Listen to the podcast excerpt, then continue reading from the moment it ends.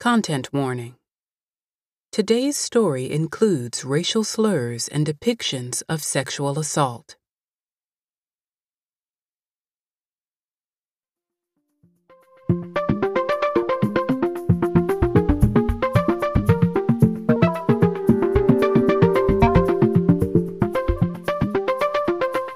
Doing the Nasty with a Nigger Flicker and Slashing Rain by Ricardo Cortez Cruz. Read by Mia Ellis. It is not a good night to be Clive. Rooster climbed the winding stair of a chocolate building in Compton with blood on his feet and the wooden door of apartment 3G hiding in the dark hallway like the insides of a television set. When the pitter patter restarted, Rooster was on his tiptoes, sneaking around on a floor of hot picture tubes, glass and shit stinging the bottom of his heel, a wino watching him through a bottle of warm Canadian mist, melted nougat stuck to the sole of his feet. Blackout. It was very spooky, Rooster says. He is washing his big black hands and feet in the basin, wiping the blood away. He is talking about mamas and bent trees and funky storms and water babies falling and busting their heads on the sidewalk. Heroin and crack cocaine everywhere. He's got a box of candy stuffed inside his drawers like a price tag and cuts all over himself. He's got nicks and grooves on the side of his big head from living on the edge. Where you been? I ask him. My lipstick is smeared. On a motherfucking trip, he replies. I bet you have, I respond. He fingers a stack of books. I see his eyes searching. He slams Stephen King's Misery back down on the coffee table and stares out the open window, down to the wet sidewalk, down the drain, down into a dive on the corner to get drunk, down into a hole where he fucks a street prostitute with the depth of his thoughts. He spies on her as she walks the thin line like a flat note in a musical composition. Her pimp is pointing at her, singing Teddy's Jam. She pops juicy fruit, chewing gum, working the strip. She has big titties, he says, and watching her enlarges his brain. My little girl runs away. What's wrong, baby? He tells me his story. An auto wreck on Alameda Street, he says. A terrible accident, blood everywhere, ambulances descending on the scene like crows, puddles of blood like apples smashed on the street, people hollering everywhere, a black market. A Rolls Royce rammed into a tree, the ignition keys clean out in the middle of the street. Everybody screaming at a scarecrow hanging on the hubcap of a sewer hole, skin all around and all over the pavement like straw, women gagging, spit coming out like weed killer, Stevie Wonder at the corner. Real surreal shit, I tell him. But what does it mean? Somebody got fucked in a hit and run experience, he answers. Who got banged up? I ask him. Who got banged up? He pauses. A woman, I think. He is erect when he talks to me. I heard she was already knocked up before she got banged again. Did she have on clean underwear? I ask. I'm not sure, he replies. Then who did it? I ask. Who did it? He looks out the window, where the lights blink and snakes crawl on the tarred pavement. Blackout. Downed wires flood the street outside my apartment building. When I look out and down below, I see palm trees with perms. I see Maple with a wet curl in her hair and sparks playing in it like struck matches. The leaves shake like barrettes. My bottom lip touches the taste of dewdrops as it hangs out over the ledge. No rain now. Water droplets rest on the cool surface, loose cigarettes scattered all around the area. I cannot see it, but I know there is a rainbow. It smells like raspberry lime orange sherbet as the air grows colder. Get out of the window, he says. Somebody might see you. I sit down on the bed and write with a number two pencil and pad. What's going on? I ask him. He walks over, gazing at my scribble. The lines are down, he says. How about the telephones? The telephones are down too, he answers. People are calling each other with empty tin cans from greens. Nervous, I pinch the vein in his arm. Can't squeeze blood out of a turnip, I tell him. He cracks up. Blackout. The lights are blinking and it is driving us crazy. What's going on? I ask him. He puts his hand over the lampshade and taps it. As the lamp shakes, black and white alternate in the room like piano keys, his fingers playing death knocking on the door. There is the smell of more rain coming. Rooster sticks his big head back out the window to see what's happening. You can't stop the rain, he says. Loose ends. How does it look outside? I ask Rooster. Blackout, he says. His voice trickles through the room. Come here, baby, I whisper. He pulls his head out of the window, turns, and stares. What? he asks. I was talking to my little girl. You trippin', he says. What you mean? I ask him. She as big as a house and you got the nerve to be calling her a baby? He picks up another book and reads inside. Get out of my apartment. He seems stunned. He points to the text in his hands. Read this and tell me what you think, he says. It's a short story. Clive's name is penciled on the first page. What is this shit? He asks. Why don't you tell me? I reply. He circles the room, sugar babies dropping out of his underwear. He stomps them, squishing caramel in his own face. You killing them, I try to tell him. Big deal, he answers. He is a cold motherfucker and his hands are still wet. He touches my nipples with ice water. He's got a nigger flicker inside the elastic trim on his white briefs and is ready to do the nasty. He touches my nipples with ice. I lie down on the bed and push down my panties, my baby hiding in the bathroom. He grins and then drops his underwear and knife. We fuck and cuss and bang each other like cymbals crashing. He tries to tear me up so I would holler. He slaps me harder and harder on the edge, spreading my legs over the end of the bed and raising them toward the ceiling fan with the caked palm of his hands. Sometimes I cry. He fucks me while I smell the rain coming, but it is too late. I scream for him to stop. He strikes me like lightning, wiggling his black ass faster as it lays on top of me. Slow drops then, everything all at once. He did me good, but I asked for it. You can fuck your ass off, he says. He seems charged with energy. He moves through the room with no clothes on, semen dripping on the floor.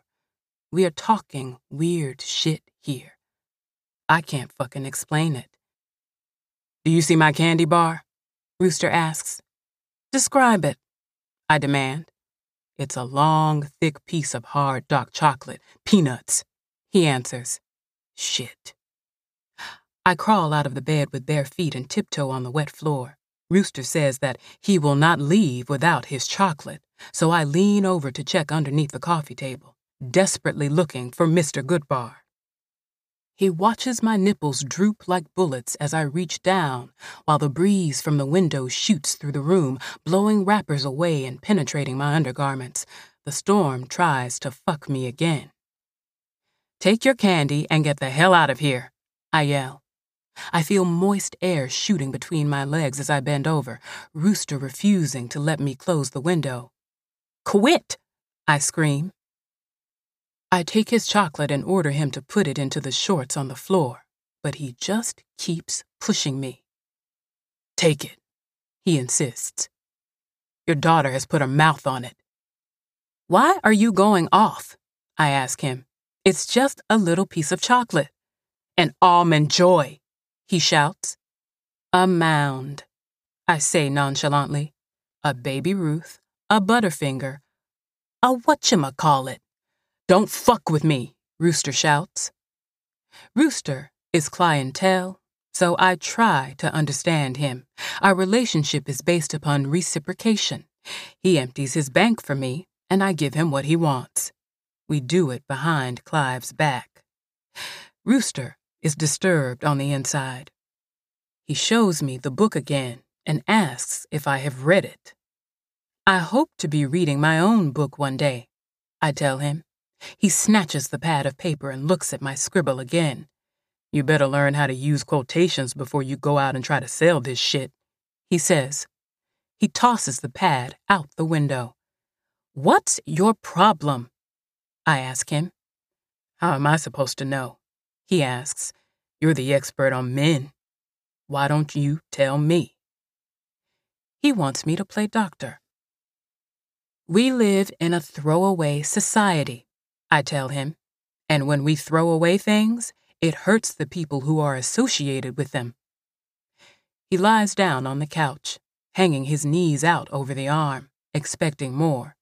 I grab my pencil and another pad and sit on the bed next to him and the book on his stomach. He points to my vagina with his index finger but is looking at the walls around him. You've got big ass room here, he says. He talks to me like I'm a whore. While he reads aloud, I rewrite the beginning of my book. It was Black Monday when Rooster came to me like a storm.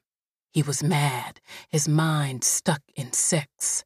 It rained all night. Rooster claimed he saw a two car accident. One person was killed, he says. I let him get it out of habit and because I didn't know what else to do. No good, I mumble. I tear off the first sheet and throw it into the wastebasket. Second draft, alcohol by my side. The distant rain smells like a lover. Women in Haiti with woven baskets over their heads, carrying loads of precipitation. Come back to Jamaica. I remember a commercial on television saying. I make a paper wad and lay it on the table. I ain't ready for that story yet. What the hell are you doing? Rooster asks. I'm talking to you. What do you want, Rooster? He is never satisfied. This story, with Clive penciled on the first page, has my girlfriend's name in it, he says. And what name is that? I ask lackadaisically. Diana, he says. You know that my girlfriend's name is Diana. You act like you're jealous. Dirty, Diana? Jealous of that black, skinny ass bitch? Don't kid yourself. I got all I want from you. You got nothing. Rooster screams. Don't ever think that there's something between us. I tell Rooster, cause there isn't. You're just a little black man shaking your booty all night long, says Rooster before I can finish. I grab a bottle of alcohol off the table and get sloppy with a drink. He's right. When I look around, I see nothing a couch with stains, a lampshade designed by fingers anonymous, a thin dark closet with an empty belly, etc. Snap out of it, bitch, Rooster yells. You ain't in Kansas.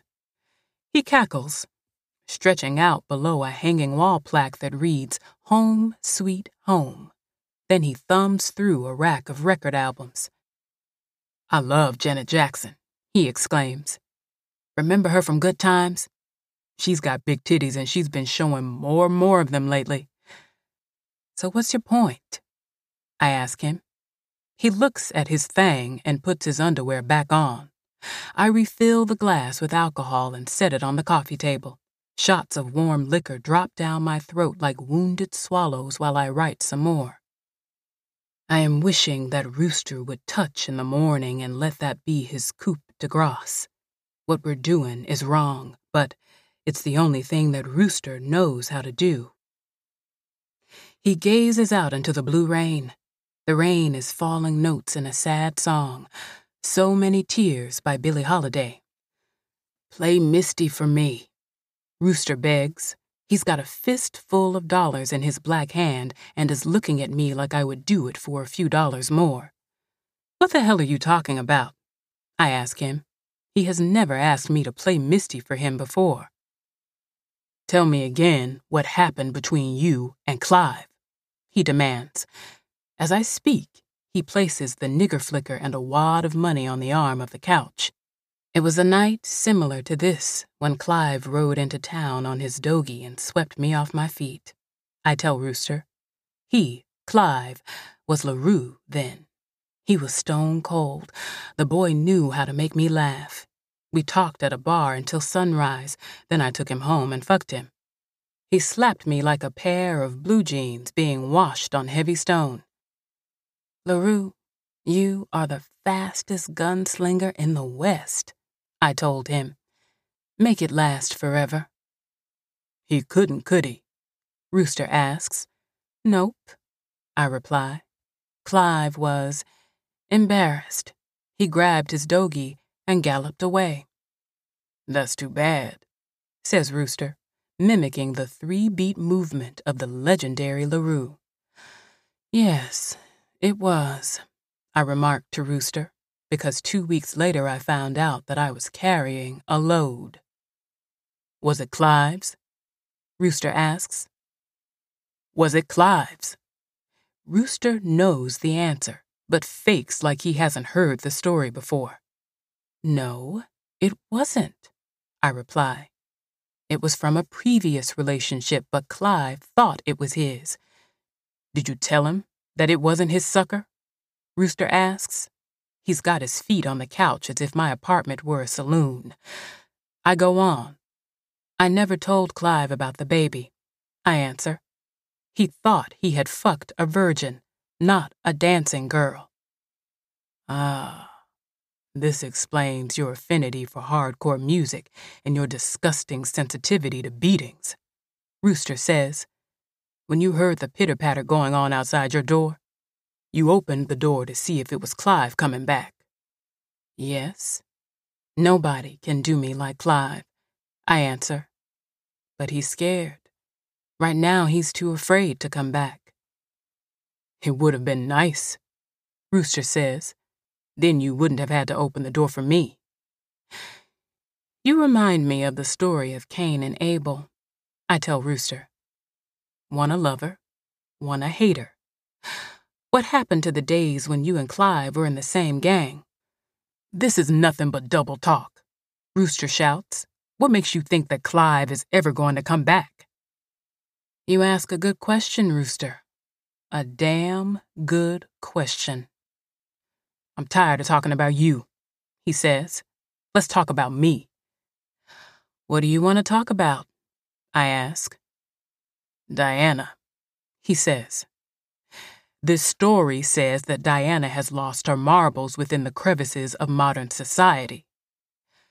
Perhaps she intentionally dropped them, I reply, which would of course imply that they were not really lost, but rather casually let go.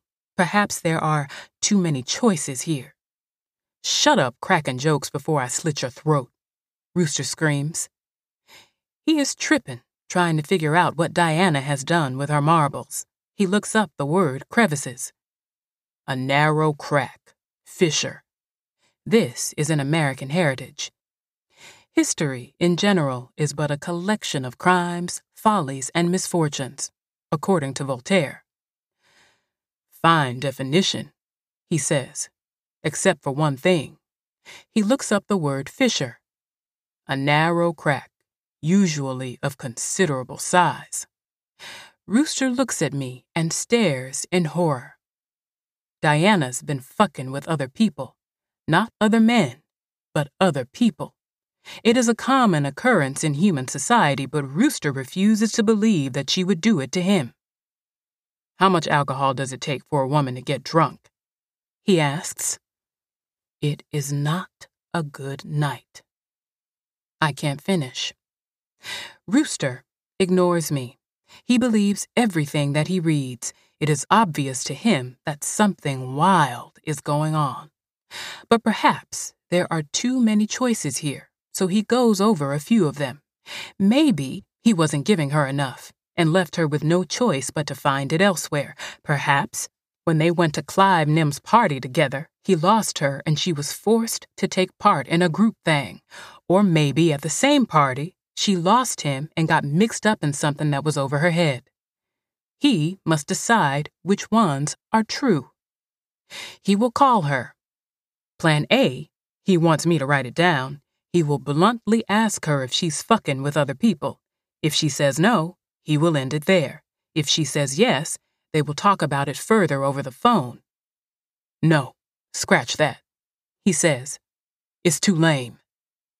If she says yes, he will tell her to take her black ass over to his crib. That way they can discuss it face to face.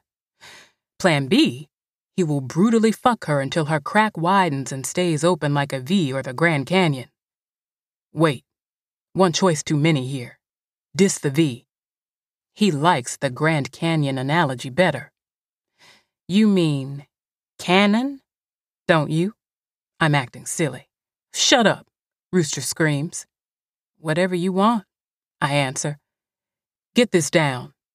Rooster tells me, Diana's booty is like the Grand Canyon, and I'm going to pump it until it runs dry. What an imagination, I say. He grins. He likes the idea of giving it to her. Back to Plan B. He will get it and then let Clive have her. They'll run a train on her. He grins. He pulls a black, broken steel caboose out of his shorts. Not the train, I tell Rooster. Why not? It's too terrible. We giggle, and he puts it back in his underpants. He continues with Plan B until he finishes it. Then he wheels and stares at me. What do you think? He asks. How does she make you feel? I ask. I am referring to Dirty Diana. He tries to describe it. I can't put it into words. He tries to describe it again. When Diana and I are together, Rooster says, my heart is a singing bird. Then call Diana and tell her you still want it. I tell Rooster. I pick up the telephone and urge him to come and do it. He pushes me down on the bed and strips away my panties as if it were a will o' the wisp blinding his eyes. Maybe this is why your girlfriend won't fuck you, Rooster. Rooster rises and grabs his head. The shit has to stop, I tell Rooster. Wait he says. He skates along the floor. He appears glassy eyed while pointing his index in my face, ready to X me out. It takes action to get action, Rooster shouts. True, but this is not by any means necessary, I yell. Rooster looks the other way. Talk to me, Rooster. When a mental patient is troubled, doctors urge the patient victim to talk the problem out. Rooster decides to cooperate. I'm in a horror house, he says, and a hoe is trying to tell me what to do with my life. No, scratch that. If I call you a hoe, it makes me look bad. Plus, it sounds derogatory. Rooster cuts the rug, picks up a couple of dusty records, and throws them toward the turntable. He tries to remix his speech. I'm in a horror house, and one of the women is trying to tell me what to do with my life. She's got a half empty glass of alcohol on the coffee table.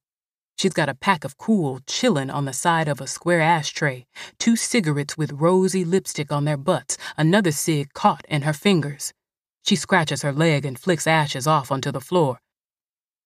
Pay no attention to the people in the street shouting fuck it, she says. Then she tells me that she let some of my buddies do her. This ruins it all. Now I know that her titties have been felt on. You got metaphorical on me, I tell Rooster. I'm blowing up, he replies. His head is a hot air balloon that keeps rising. Titties, Rooster. I don't like that word, titties. He looks at me like, Who asked you? You'll have to do better than that, I tell him.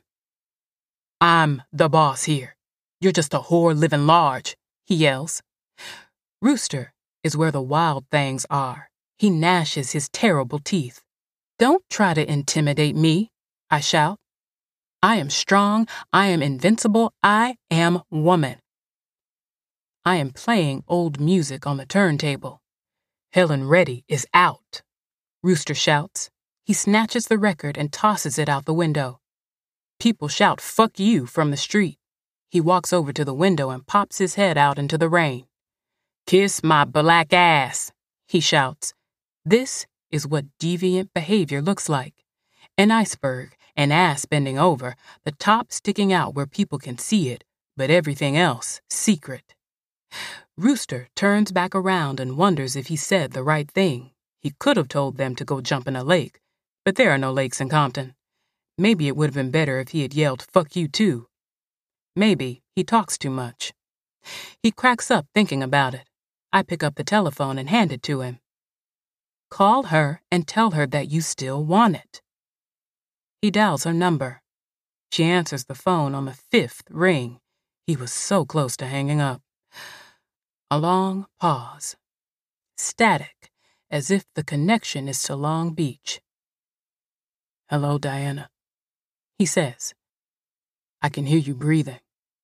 I dash to the bathroom to find my baby and come back out to discover him holding the receiver against his chest and whispering, She won't talk to me.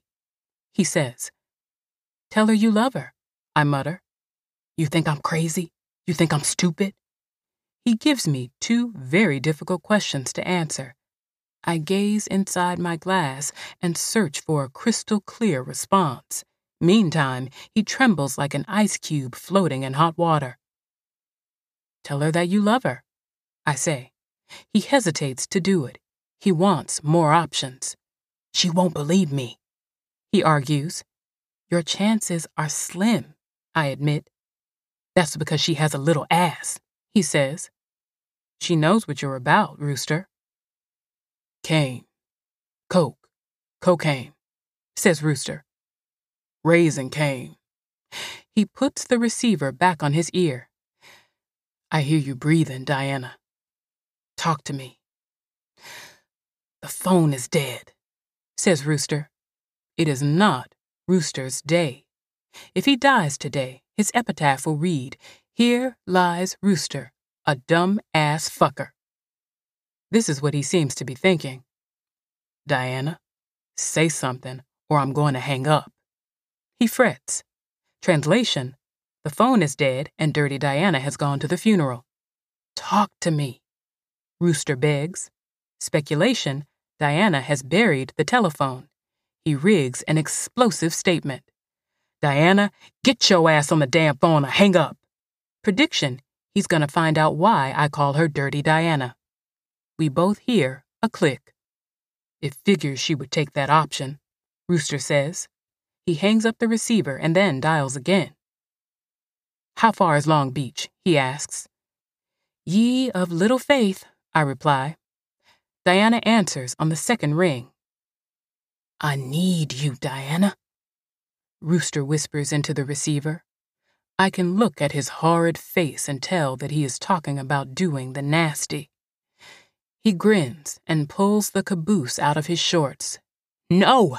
she screams. It's as if she's seen his caboose before. He looks at me like, what the hell should I do? Well, there is a knock on the door. Rooster is jumpy, awfully jumpy, wondering who it might be. He tries to tell me all the possibilities the cops, his daddy, Clive? Could be, I tell him. Which one? He asks. All of them, and throw in your mama, too, I answer. While he ducks down to the floor, I stroll past the arm of the couch and open the door. A sleazy looking white woman stands in the hallway with a cigarette in her mouth. I'm looking for the man who said, Kiss my black ass. Get the fuck out of here, I whisper. Then I slam the door. A relieved rooster is back on the phone, talking rhetoric. Baby, you're the only one for me, Rooster tells Dirty Diana, and then he hears another click. Rooster looks at me like I did it. Don't you ever talk about my mama again, he shouts. Rooster struts over to the door and opens it. I've got to go, he says. I've got something else to do. Wait, I scream to Rooster. I've got something to give you. I waltz over to Rooster and give him a few kisses, then slice the side of his belly with his own nigger flicker. I push him out of the door and into the dark hallway. With the door of apartment 3G closed and locked, I hear Rooster run away, tapping the boards under his feet like rain. I look out the window and down to the street to find him. In nothing but an off white pair of Fruit of the Loom, Rooster looks like a partially deflated automobile tire bouncing on the pavement. He plays hopscotch in reggae splash along the sidewalk, graffiti and shit under his feet. He sees me in the window. One, two, three, crack. Rooster yells. One, two, three, crack. He runs over a garbage can and straight down Alameda Street, where children jump rope and repairmen are everywhere.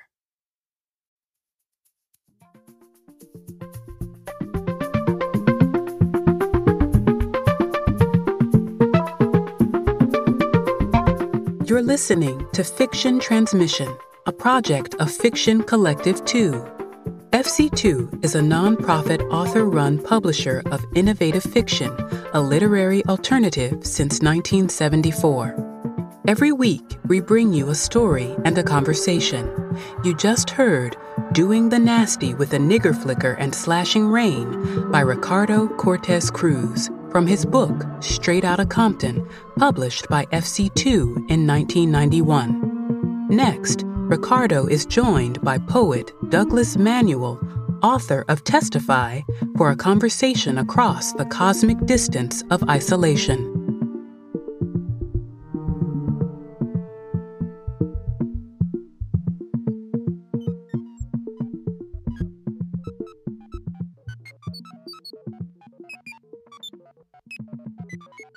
Much respect due, my dear brother. Reading your story, Lord have mercy. It felt like Cane, but like modernized, dropped me right in. Like, goodness gracious, you hit me in the chest with that. Thank you so much. Yeah, you know, I was going to say too. Just start with I. I know I was asking about Mia, and uh, mm-hmm, mm-hmm. and I so appreciate. I thought she did a, a phenomenal job in reading that. You know, and and I was trying to actually read my own text along with her as we got going. As as I mm-hmm. heard the as I heard the reading, and then I just sort of stopped and started listening to her. Right. But uh, the agency that I think she gave the narrator, and mm-hmm. um, and also even I think uh, in addition to that, I noticed I found myself just hanging on to every word of the text. Mm-hmm. You know, when I was yes. listening to the reading, and it struck me that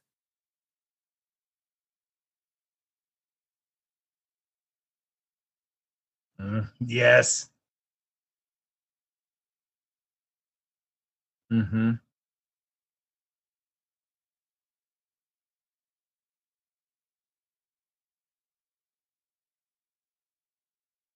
Yeah, no, and I can feel that on your in your writing. You know, like I'm thinking of Coleridge's, you know, adage like the right words in the right order. That that's what poetry is. And you know, one of the things that I think where we can get started, just to jump in, is just the level of repetition that happens in this uh, text and how much musicality you get. Like you work so much anaphora, so much parallelism. Like it's yeah. just really, really beautiful on the page. And I think that kind of syntactical uh, grace juxtaposed with the gritty vivid descriptions is just everything to me. I love it so much. So could you tell me a little bit, you know, about like just influences? Oftentimes I talk about that like my first book Testify like is more influenced by Nas's Illmatic than something, you know, in our Western canon. And I mm-hmm. and I mm-hmm. can smell that in this text as well, but even deeper roots than that. Like I think you're probably like a, a little bit older to me of my brother's generation, you know what I mean? And mm-hmm. like I just know that that America that y'all dealt with, I mean, our America right now is so problematic, but goodness, like to be a black man during the time for y'all. Like my brother lets me know. And so if you could just kind of cue me in on like uh how you how you found that voice and tapped into this vernacular, into this uh to make this rap novella. It has a lot of people have said about this. Yeah. Thank you. Uh, you know, I I went to you know, I'll start by saying I went to an all-white grade school, an elementary school. And so you, yeah, yeah, you know, mm-hmm. just kind of, I figure we have a lot in common, actually. I, I can smell it know. too. Yes. Yeah. and I'm from Indiana, by the way. Yeah, so, like, I'm also a Midwest cat. So, yeah, yeah, no. yeah, yeah. So, I think, I think for me, when I was growing up, and I know, I know you mentioned before that your father was a DJ. And yes. uh, I grew up in a household that was very much into music as well, you know. And so my father would build, he built his own speakers with subwoofers and and all of that stuff. And he was the person that oftentimes brought in the new sounds and things like that. And then my brother, my older brother, kind of picked up on that and did the same thing. So my first exposure, you know, I we were buying those um, 12 inch records that were Def Jam labels and Jive and wow. uh, you know profile records. Yeah, probably Ruckus too, right? Right. That's yes. right. yep, Ruckus so, Records. So, yep. and this was after, of course, listening to my father play like the Isley Brothers. You know, take me to the next phase, fight the power, all mm-hmm. of that stuff. James Brown, of course, on Polydor. Mm-hmm. You know, all of that stuff we were listening to. So for me, a lot of voice was, I think, but I grew up in Decatur, Illinois. So even though I was going to this uh, elementary, all white elementary school, all my friends were still black. Most of them were still black in many ways, you know. And and I fought a lot in school. You know, kids would mm-hmm. call me the N word, and and mm-hmm. you know I'd be fighting them all the time and going at it. And then as soon as I left school, be hanging out with the you know uh, with the fellas playing basketball or mm-hmm. uh, you know doing this or that and and also I should say I grew up in the park era when uh, you know recreational parks yes. outside was the thing. So yep. when hip hop was coming into being, we would walk. We'd be walking to a park and maybe hear from three blocks down the road Planet Rock um, yep. being played by a yep. DJ in the park. Yeah. get get the pops going. Get them pops going. that's right. That's right. You know. that's so, what's up. So for me, a lot of that was like Decatur uh, culture, all the people around me, and kind of growing up that way. Um, my parents also just kind of keeping it real inside the house, you know, like they were mm-hmm. they were just who they were, and it was like I couldn't be anything different because they wouldn't allow it, you know, in some sense. Yep. But um, but I think just a lot. So a lot of my just starting to think about language, starting to think about culture comes from my thinking about family, the people around me, music. Um, you know, a lot probably from music, you know, in some mm-hmm. ways and then just the things that me, the ways in which music also brought me together with other people you mm. know whether it was through uh, house parties or through outside park recreational dj jamming you know right by the basketball courts right um, always, always. right that's right you know and it was all those kind of come together spaces that got mm-hmm. me I think really thinking about language and, and that sort of thing, you know. And so I was always interested in just kind of playing around with voice, um, you know, and with my own voice, trying to figure out ways to represent the complexity of my own voice, you know. And uh, and I think I'm still working on that project, how to represent the complexity of my own voice. You know, the ways in which I switch language in different directions mm-hmm. and that sort of thing uh, the fact that I am probably multilingual, you know, in that yes. sense. Um, and how do I represent also that I could be saying one thing and thinking another, you know, mm-hmm. all of those sorts of things I, I thought, you know, I've got to find a way to work with, you know. No, that's good. No, you got me uh, many places and thinking about a whole bunch of stuff. Because I mean, here, like, what it sounds to me is that you heard so many levels of diction all the time and a lot of your work and finding your voice is negotiating all those registers of diction and trying to like kind of um, find the right vessel for them and I and. I see that happening on the page. Um, I'm wondering about like you know just influences because this feels so raw yeah. and fresh, and especially for the novella. Like I was thinking of Cane, um, mm-hmm. and then I was also thinking of just like all the kind of work by like you know like White Boy Shuffle and stuff by Paul Beatty and stuff like that. That voice because it's I mean this is mm-hmm. I was even thinking of like almost Bukowski, like the way we're dropped in. You know, I know he's a, such a problematic, toxic white male figure. You know, just exuding right. toxic uh, white uh, white male masculinity. But at right. the same time, just the way this says it was a bad night, and like that that first sentence, it made me think of you know post office. You know, uh, it, it all began as a mistake. Like it's just right. such a good first sentence in this selection that I got because you you give yourself so much. Um, um, you throw um you do yourself so much justice because then we got to figure out like why was it so bad? It's just such a great way to drop us in. So i was just wondering you know like like where was the blueprint? Was there a blueprint uh, for this that you could you know kind of sample and then remix uh, going this way and entering this text in this fashion? That is such a tough question for me too because i always say you know i'm like a confluence of influences. Mm-hmm. and, and so you know i take all this stuff in and then i don't know how it's going to be spat out you know, in that way. Right. so, so it's in some ways it's a really tough question for me to answer. But I know that um, you know, obviously, I did my master's thesis on Ishmael Reed, um, actually. So, well, I did a critical wow. chapter, I should say. I did a creative uh, mm-hmm. thesis, but I did a critical chapter for that thesis on Ishmael Reed, really. Uh, nice. On Which one? Fighting. Uh, well, mm-hmm. I kind of took, really, I focused in on, I was thinking about, I was trying to argue for the creation of a new Black avant garde aesthetic. And so I looked into Ishmael Reed as kind of a jumping off point because I, there was there were a lot of things I liked about Ishmael Reed, like sometimes the creation of myth, uh, mm-hmm. uh, you know, the working of voices and that, mm-hmm. uh, sort of the stories that were spun. I liked a lot of Ishmael Reed, but what I wanted was something that didn't feel that was still aggressive, but that was still fighting in some ways, but didn't feel as oppositional. That felt like it was doing more of its own thing. you know. Yeah. And, no, I hear you because um, I think sometimes you know, and of course, him being um, uh, kind of one of the last generations of, of BAM, of the Black Arts Movement, but just like so much of the identity was based off opposition and off punching back. To sometimes you're swinging so much that uh, perhaps that you um, didn't land as many punches as you threw. And I think right. when you throw that many, you know, you lose so much with accuracy. So I can totally feel that, even though, of course, you know, he's the ultimate OG. And when OG say something, yeah. you got to uh, listen. Yeah. Oh, but, absolutely. Absolutely. But, but I do feel you about that, about like uh, having that same level of anger, aggression, and that same harshness of the language, but then not necessarily just so defiant or such a, uh, dare I say, like a F you up. Yeah. Yeah. You know, mm-hmm I mean, yeah, absolutely. I'm glad you said because absolutely the OJ. I, am sure I would not have done an entire critical chapter on Ishmael Reed or if he weren't the OG in that sense. And mm-hmm. um, and I was, of course, through the roof. You know, I picked the right year when I um, um, submitted straight out of Compton for the Nilon contest because Clarence Major was judging that year. So I was through the roof to have mm-hmm. Clarence Major uh, you know, looking at this book and the things that he said and and how he talked about the book was really about a quest for love. I thought, you know, he mm-hmm. did me justice. You know, not that I was surprised, but you know, he mm-hmm. did me mm-hmm. justice.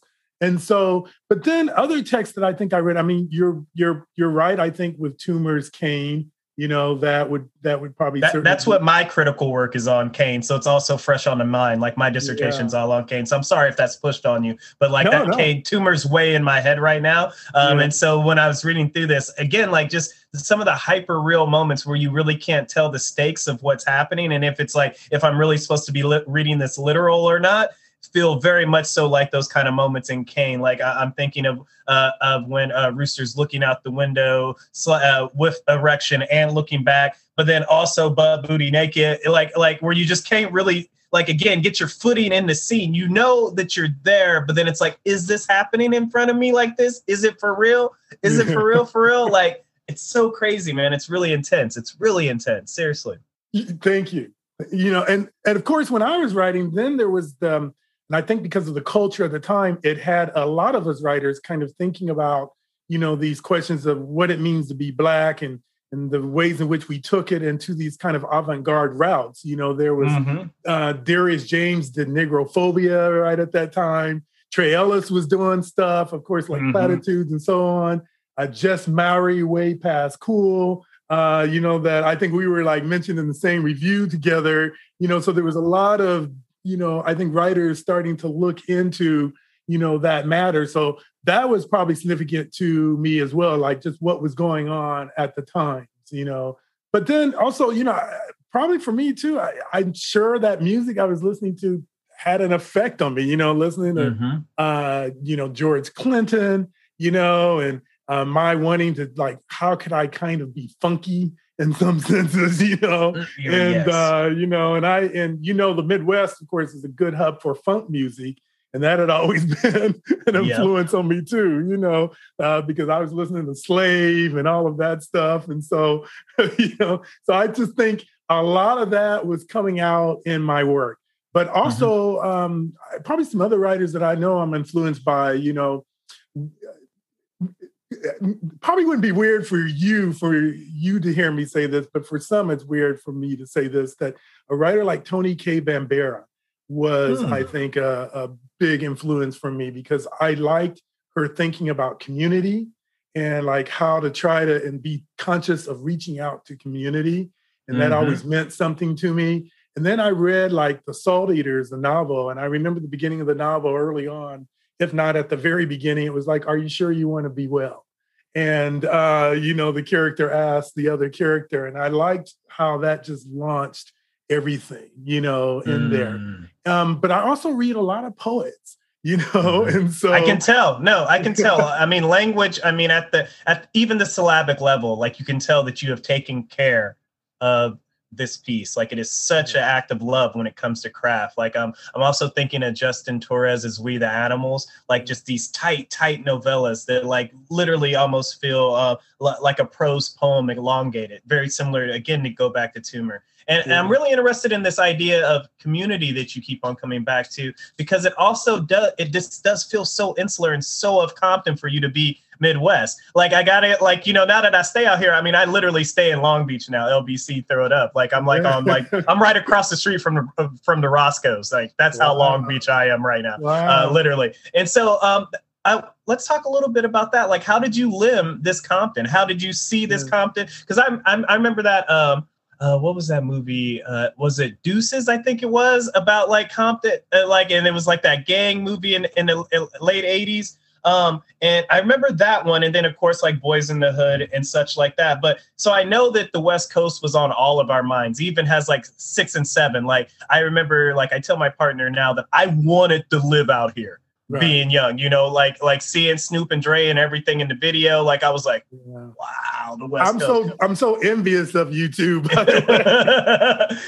how did how did you though? You up in Decatur? How did you make Compton that real for us? How did you, you make know, Compton that real I for had, us, my brother?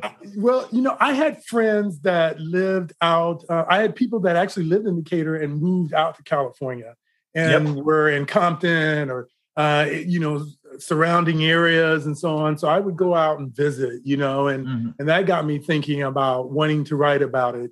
I think I was too. I felt like I was too close to Decatur to write about Decatur, you know, mm-hmm. and I wanted to really write a, write about what to me was um, not necessarily even just completely the physical space of Compton, but mm-hmm. my thinking about the ways in which Compton and Decatur converge, you know, and you know, it was that Every you know, hood that, is one hood. You feel me? That's Every right. hood is Thank one you. hood. Yeah, I hear you. I hear you mm-hmm. totally on that. That's exactly what it is. And and so mm-hmm. I would always say that, you know, that it was more that metaphorical place in some ways that, you know, I could feel as a black person, you know, mm-hmm. and um and that Decatur always had me thinking about, you know, and even when I went to Compton, it was like, oh, yeah, okay, a little more dangerous, maybe, but um, you know, and there's other things going on, maybe, but I can't say it's that. I don't feel different.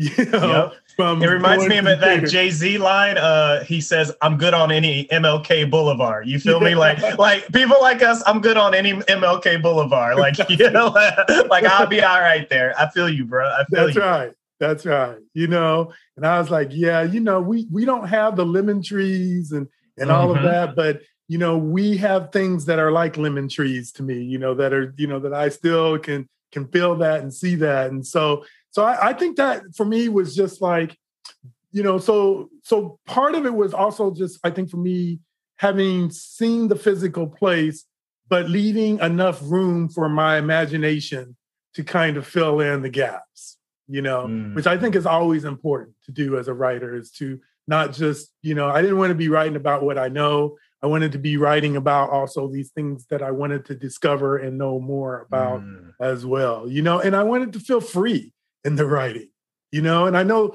I say freedom and talk about that because I know that's something that I think, you know, I sense you value a lot as well, you know, because yes, I know you yes. talked about the tension, you know, sometimes the things that impose uh, upon mm-hmm. us as writers. You know? Yeah, I mean, I have a line that I say I don't want to be leashed to only reading this poem on Martin Luther King Boulevard. Right. Um, to where you know I, I want the audience to go more th- uh, to go further than that. Um, and so I, I, really value that word freedom and like that like you were able to use the imagination to discover that room for discovery. I think that's one of the things, you know, Frost has that beautiful line that uh, uh no surprise in the uh, writer, no surprise in the reader, no tears in the writer, no tears in the reader. And I think, you know, having that level of discovery like that is is way rad, man. Much respect to you. Um, look, looking down, uh, I'm really interested in this idea. Now being selfish again because uh, my scholarship is on this as well. But like of this idea of you being in like this uh, new black avant-garde, or at least trying to uh, follow uh, maybe the lead or the door that people like Ishmael Reed left open, because mm-hmm. that's a discussion that a lot of people in my circles are having a lot about um, we're we're kind of clapping back and saying that like the black aesthetic has always been the avant-garde that we've yeah. always been uh, kind of um, set uh, like things that people say are avant-garde that white folks win awards for black folks just do and nobody gives props. Like for instance um, eschewing no- notions of grammar right? Like if mm-hmm. if a white writer does that and then writes with dialect they're genius. If a black yeah. writer does that do they have control over the english language? Can they really uh, uh, just feel unruly et cetera et cetera et cetera? So just so many things that we say are avant-garde we're just already innately black. You feel me? So like uh, a lot uh, what i've been wondering about is like it almost kind of feels like um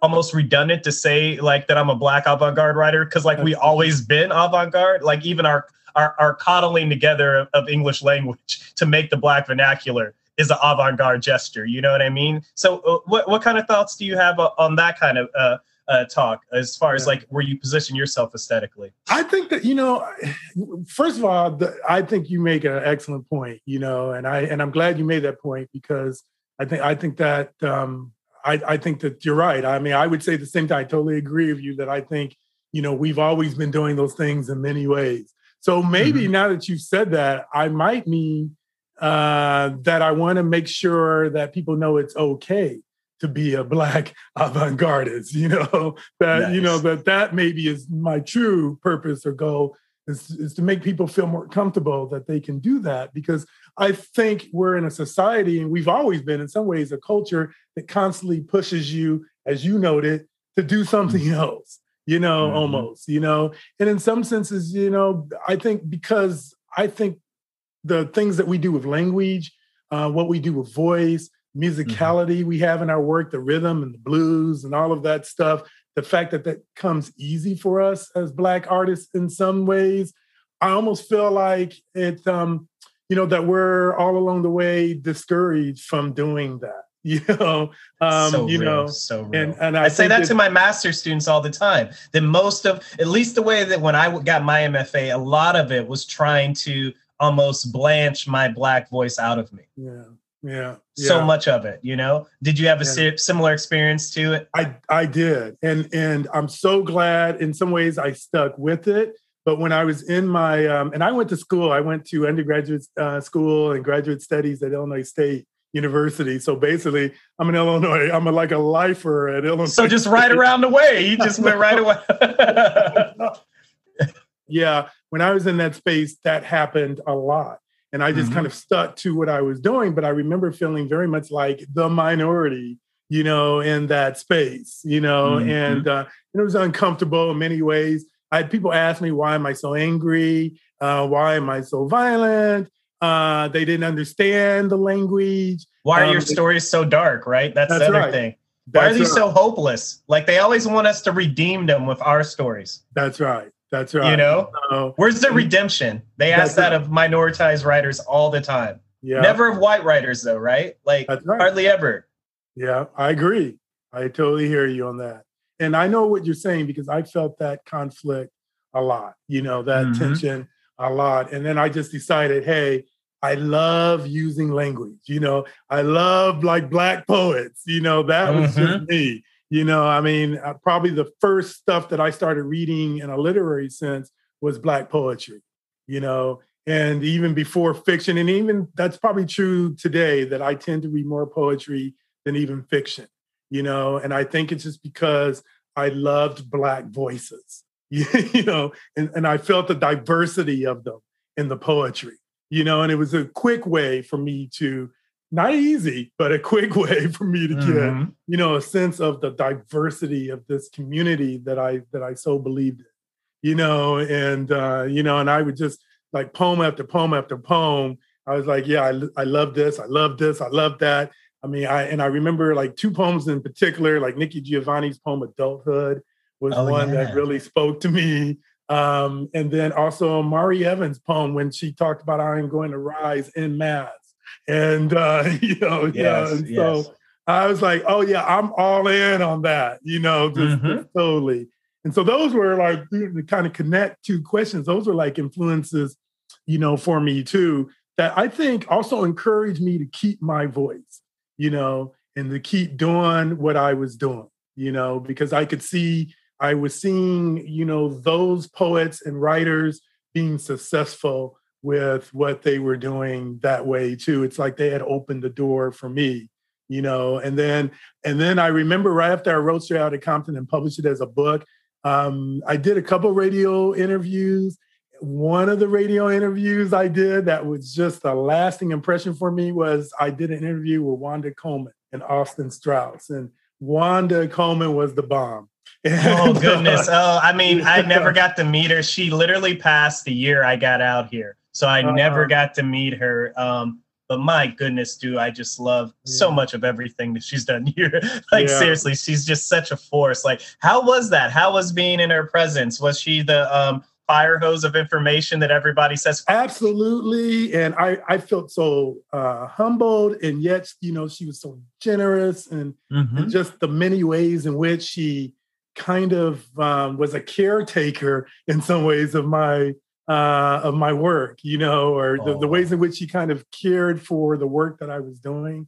Uh, mm-hmm. Uh, you know, she was just, um, you know, so it was it was just amazing because she was just um, smart, brilliant, funny. Uh, you know, um, mm-hmm. um, you know, and it was just genius, I think, in many ways. And uh, you know, we talked about language and sound and uh, you know she uh, also did not like skirt asking me the tough questions about that book as well you right know? and yeah through all of that like i felt like she was giving me a big embrace or a hug you know and um, i can see it i can yeah it, it was just it was just amazing it was really amazing experience and that left a lasting i think kind of impression on me as well you know i i, I was already in love with her work and mm-hmm. her story you know her whole life story in some ways there's mm-hmm. uh, so much there that's so powerful mm-hmm. um, but um, so anyway that's just another one of those moments or influences and in talking about it and and now that i'm talking to you doug as a poet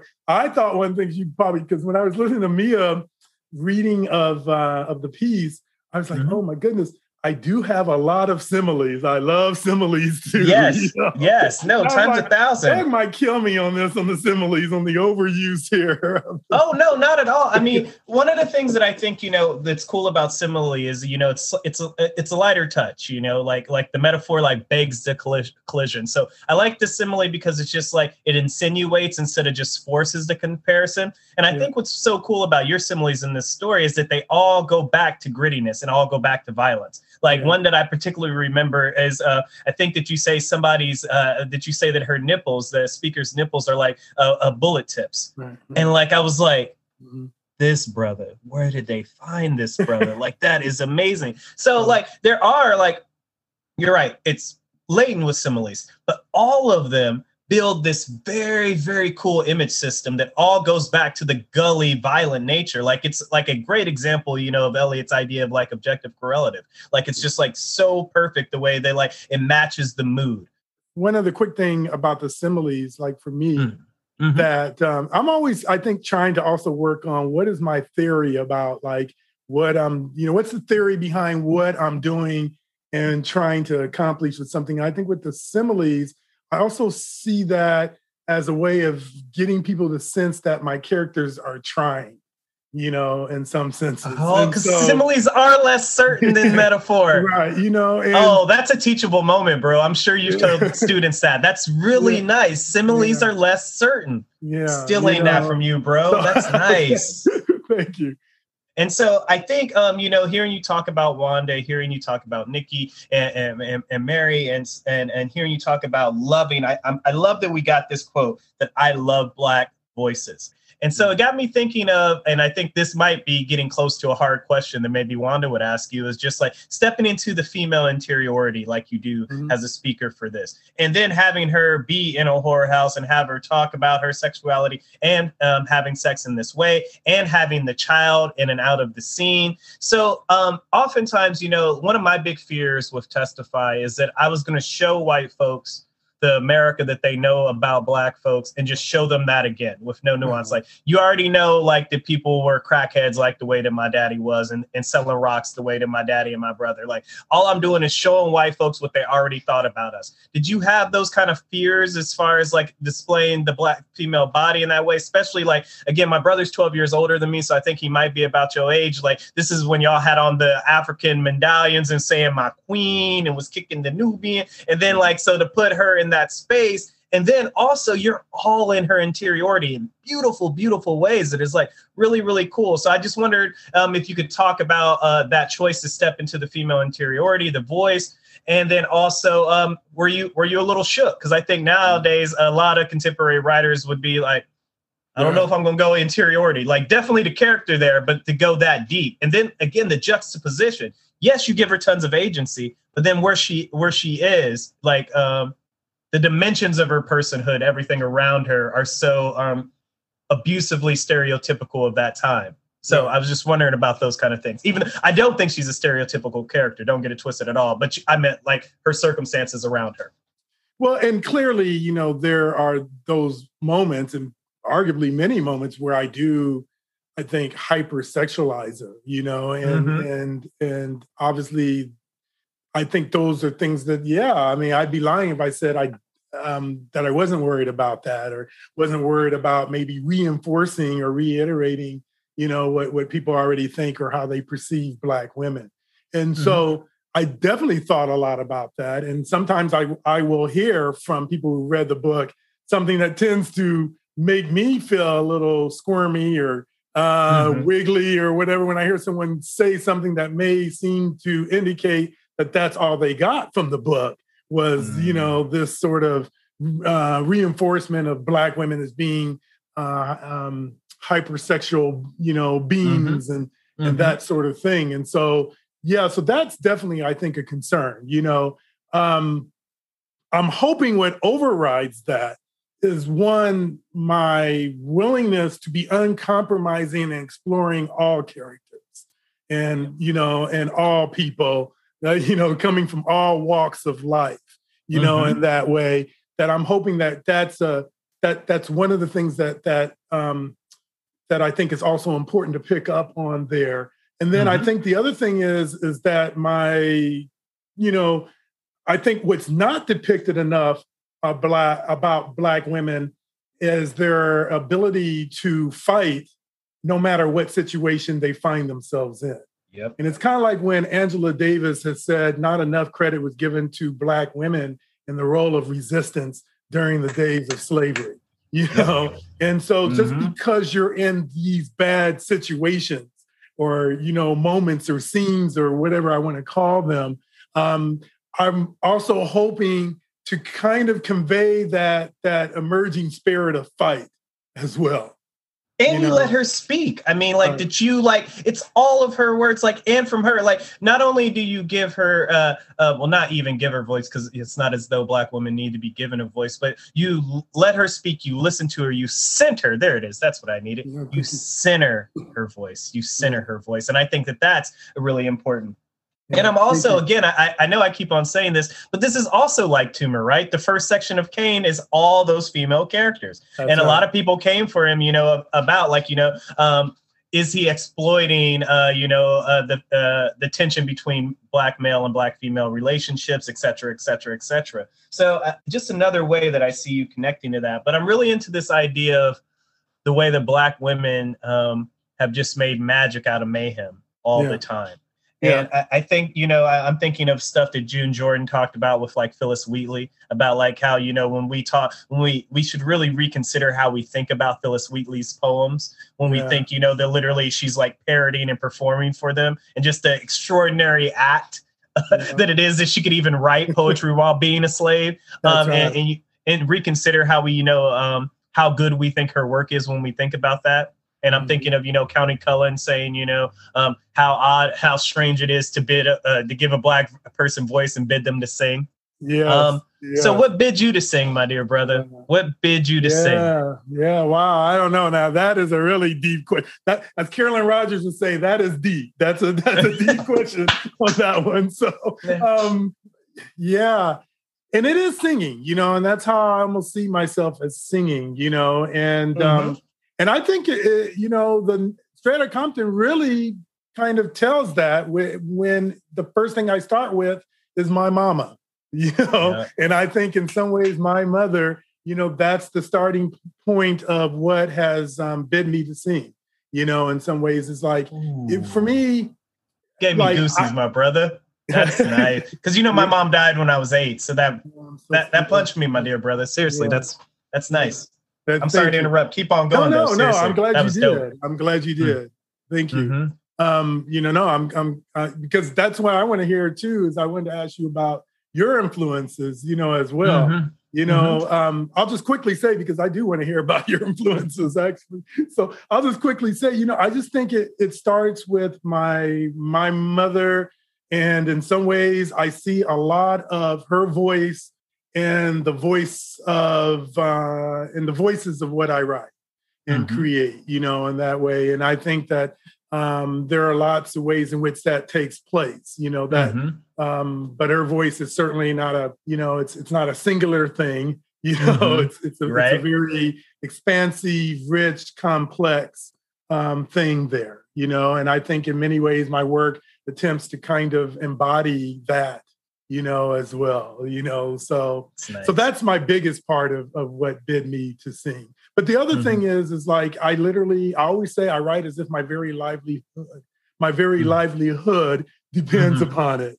And that Right. and it and that's the other thing that I think bids me to sing. My my hood, I think, depends upon not just me, but all of us, you know, um, you know, being able to speak um, and um, help to kind of create a much richer, fuller sense of Yes. what um, Black, you know, community and culture actually is, you know. And so I feel like, you know, in some ways, um, you know, I always say I'm a Black writer. Not, you know, I'm not that person like Mari Mhm. Evans and others. You know, I always Mhm. say I'm a Black writer. I Yep. don't say I'm an American writer or I'm this or I'm just a Mhm. writer. I don't try to Mhm. avoid being a Black writer um, Right. because for me, that's a big, important part of why I sing as well. You know, and so if I were in prison, I'd be Sing Sing Prison. You know, and uh, if I up. were, you know, and for me, that representing that representation is just hugely Mhm. important. You know, um, because uh, I know I have that part in my novel where I say there's like a thin line between villains and heroes. You know, Mhm. and Mhm. uh, and for me, that's even true. You know, like there's a thin line between my being here now talking about straight out of Compton and my being somewhere else where people are as usual Yeah. or once Yeah. again looking down on me.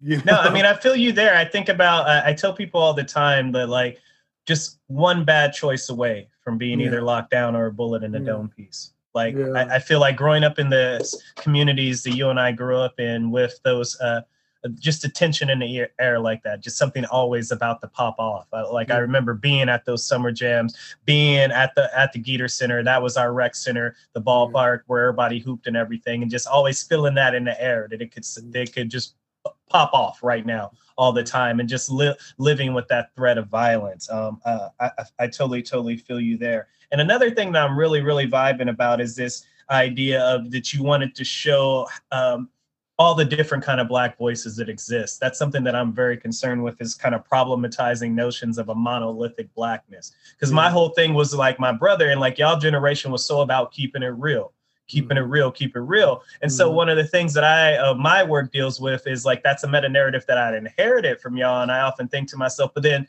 what happens when I'm not that black dude? I can't be the way that you, like the way that I performed blackness wasn't the way that y'all thought was black. And Right. so then like that ends up part of my uh, kind of um, what I'm trying to do with my work as well is that expansion of what yeah. we think a black voice is or what we think black poetry is or black meaning making strategies are. So that's something else that I vibe with you all, man. And another Thank thing you. that I wanted I want to say, Doug, I'm ahead. so grateful to you for that too. You know, right? Mm-hmm. It's like I feel like I feel so good. I know I'm uh, from a older generation, but uh, you know, hearing you say that, I, you know, I'm thrilled to know that like we are leaving the fate of uh, all of ourselves and the people that we love in the right hands, you know, oh. because that like you're picking up where I think I stopped short or failed, you know, in some ways to do, you know, or am still working on, but not mm-hmm. with the same um, nuances and sophistication that I think you have developed for that. Because, you know, what we thought was keeping it real, of course, was not really, we, in actuality, we weren't really keeping it real. You know, we, we had to kind of be where you are to be mm. able to keep it real because, you know, just to say, okay, this is what we think Black culture is and kind of mm. impose that. Meanwhile, we were um, pushing out other aspects, you know, mm-hmm. um, is is not a is not a good thing, you know. And so I'm so glad to hear you kind of having that purpose because you know, like um, I think that that's really to me keeping it real is realizing that there are so many um, mm-hmm. aspects uh, to Black voicing, and um, you know, we weren't even coming close to doing that mm-hmm. in the past years ago. But what I realize now is just like the white America. Like I, I don't think I never understood being as young as I was the the real stakes of the white America that y'all was dealing with until yeah. like now. I yeah. mean, like, um, and that's what I would say too. It's not necessarily our fault. I should add. No, no, exactly, and that's what I'm yeah. trying to do rhetorically right now. Just as you were giving me uh, props, I think I also have to say this because I realized that, like, I always tell my partner that I know that my brother hurts in ways that I can't imagine. Mm-hmm. And uh, he went to um, uh, Norfolk State. He was the first person in my family to go to college, and he didn't make it, but he went to a historically black college and everything. And I just remember, just again, him always saying that uh, his his opposition to whiteness had to be his personhood because whiteness was opposing him at every second, everything he did. And and I think that I got protected from a lot of that. And I think the way, and because I look at the younger black dudes, like I'm a millennial and I look at like Generation Z and I look at the way they get to perform their black masculinity envious. Mm-hmm. And my brother used to say that about me as well. like the kind of black mm. dude that I get to be, like, is like, God, it's crazy you get to be like this. And so I mm-hmm. look at the young cats, my students, the young brothers, and I and I and I think a similar thing. And it makes me think of, you know, Ta-Nehisi Coates in Between the World and Me. He he mm. talks about, you know, talking to Samori and saying that, you know, like um, I want uh, I want to uh, give you everything I know from my path, while also knowing that you can't be the same kind of black dude I was. Right. Then it won't work for you. You know what I mean? Right. Um, right. And so uh, I try to have that much room in my imagination for blackness, and it's good to know that you do as well. Yeah, yeah. Um, one of the things that I do want to uh, before, um, and I know you want to holler at me, and I feel like I didn't holler at you for a long time, but I also kind of want to get at this uh, uh, something that I, I, laugh at with people out here and see if if you uh, if you got a similar thing because you're from the Midwest. So of course you get to the Bloods and Crips, of course, because you can't write about uh, West Coast without it, especially right. the time. But what I always talk about with us being from the Midwest, man, I'm from the land of GDs versus VLs. Like who, who what's the hard gang in your like wasn't that the rivalry in your hood? Like everybody I knew was stacking it on the boss. Like, you know yeah. what I'm saying? And yeah. talking about let me get my vows. Is that the was that y'all hood too? Uh, that uh, was. Uh, GDs? That, yeah, that was. Yep, that thing, yep, absolutely. Gangster disciples that yep. was that was it. And um mm-hmm. and then of course that was, you know, for us, like for me, I'm two hours away from Chicago, right? So when yep. we went to Chicago back in our day, it was all about talking about Cabrini Green. You yes, know, and, the, uh, yeah, the PJs, yes. Yeah, you know, and and and all the hoods in Chicago that way. Mm-hmm. And uh, you know, and, and we'd have the stories of, you know, uh, Chicago gangsters kind of passing through Decatur. Yes, because they would come and drop the work off. That's what right, always happened. Right. Like in, in, Anderson, they'd be like, "Man, man, we heard some Detroit dudes came in town, man," and then everybody would be all shook and everything. Well, so is Decatur that kind of like kind of smaller town to where like y'all kind of look up to the the big cities and everything? Like y'all y'all gangsters, is that how y'all was? It too? Is. It was always for us. It was always Chicago. And if mm-hmm. you said where you were from, like if we say hey, we're from Decatur, you know, everybody mm-hmm. just be like, yeah, that's Chicago, right? You know, so they already associated us with Chicago anyway. weirdly though, we had a lot of people in Decatur that also had like an East St. Louis, St. Louis connection. You oh, know, word. because we had mm-hmm. people from Decatur that were coming from like I don't know Brownsville, Tennessee, or from the South and mm-hmm. whatever, and uh, and and through that too. So you know, through that we had some people in Decatur that that I think uh, you know, like uh, would be teased that they sounded a little country and mm-hmm. you know, and, and yep. and but if you were like hood or hoodlum, so to speak, you were mm-hmm. Chicago. You were associated with being Chicago. You know, whatever the reasons were. I think you know probably because of the the the uh, the kind of racial divides too. You know mm-hmm. that Chicago is always fed into. You mm-hmm. know, in that way, but yeah, that that was it for us. Absolutely. You know, for me in Decatur, though, we didn't really have, I don't, we had, how I wouldn't say, we, while we had like violence and things like that, and certainly a lot of um, police um, brutality and prejudice and, and mm-hmm. all those kinds of things, we didn't necessarily we probably didn't have really like gangsters you know in decatur mm. except for what was obvious like people coming through and kind of like wrecking up the city a little bit and right, you know and, and, and uh, yeah turning their profits and you know, mm-hmm. and then mm-hmm. jetting back out or whatever. So we didn't have necessarily a lot of that. So for me, most of it was through like thinking about Chicago. Mm-hmm. Nice. That makes sense. Because I was thinking, because I mean, whenever I like the way that I made the Bloods and Crips make sense in my head, I was like, oh, this is just like the GDs and the Vice Lords. Okay, I yeah. get it. I get yeah. it. I get it. And then and then it like it. So I was wondering if that was a touch base for you as well. Yeah. But now I'm going to ask you your influences because I had read like I like I was impressed. I know I read with Nate Mackey talking about like alliteration, for example. And so I love that you said that you said Nathaniel Mackey's name like y'all homies. So like I would just bow down to him. Yeah, I know, yeah. but I would just bow down to him. So for you to just calmly say, you know, when I was hanging out with Nate Mackey, like you just you, you just flexed on me a little bit, my brother. Let me feel your muscle. Let no, me feel no, your muscle. I never hung out with Nate Mackey, although I would love to. yeah. but, That's but dope, I, I, love I him. Say, I know he's talked a lot about um, you know, just from what I know Nate Mackey, he's talked a lot about like power of illusion Yes, yes, something yes. that I like. Uh, you can probably tell from my work too that I mm, also mm-hmm. dig illusion. You know, but I know Nate Mackey can really give a a, a a, wonderful sort of theory about why that works and what mm-hmm. about it that works so well. But so I'm just kind of curious too. I wanted to ask you, what are your influences and what are the um, sort of um, devices, if if you will, or the things that you um, most appreciate um, for whatever reason? You know? Um, so for influences for me, I mean, um, whenever I talk about Testify, I always talk about it. Um, Nas's Illmatic and Ready to Die, like really, really, really mattered to me. Mm-hmm. But then I think also, like, I remember when I read a Portrait of an Artist as a Young Man by Joyce, you know, and I, and I remember thinking to myself, like, that I could do this for Anderson is what I mm-hmm. thought to myself is that like I could do the coming of age. Like, I remember being in class and, you know, I was, uh, uh, I've always kind of thought that I was was going to be a writer, you know, not all the way. Like I, I didn't know what kind of writer, but kind of knew I was going to be in the arts and knew in writing.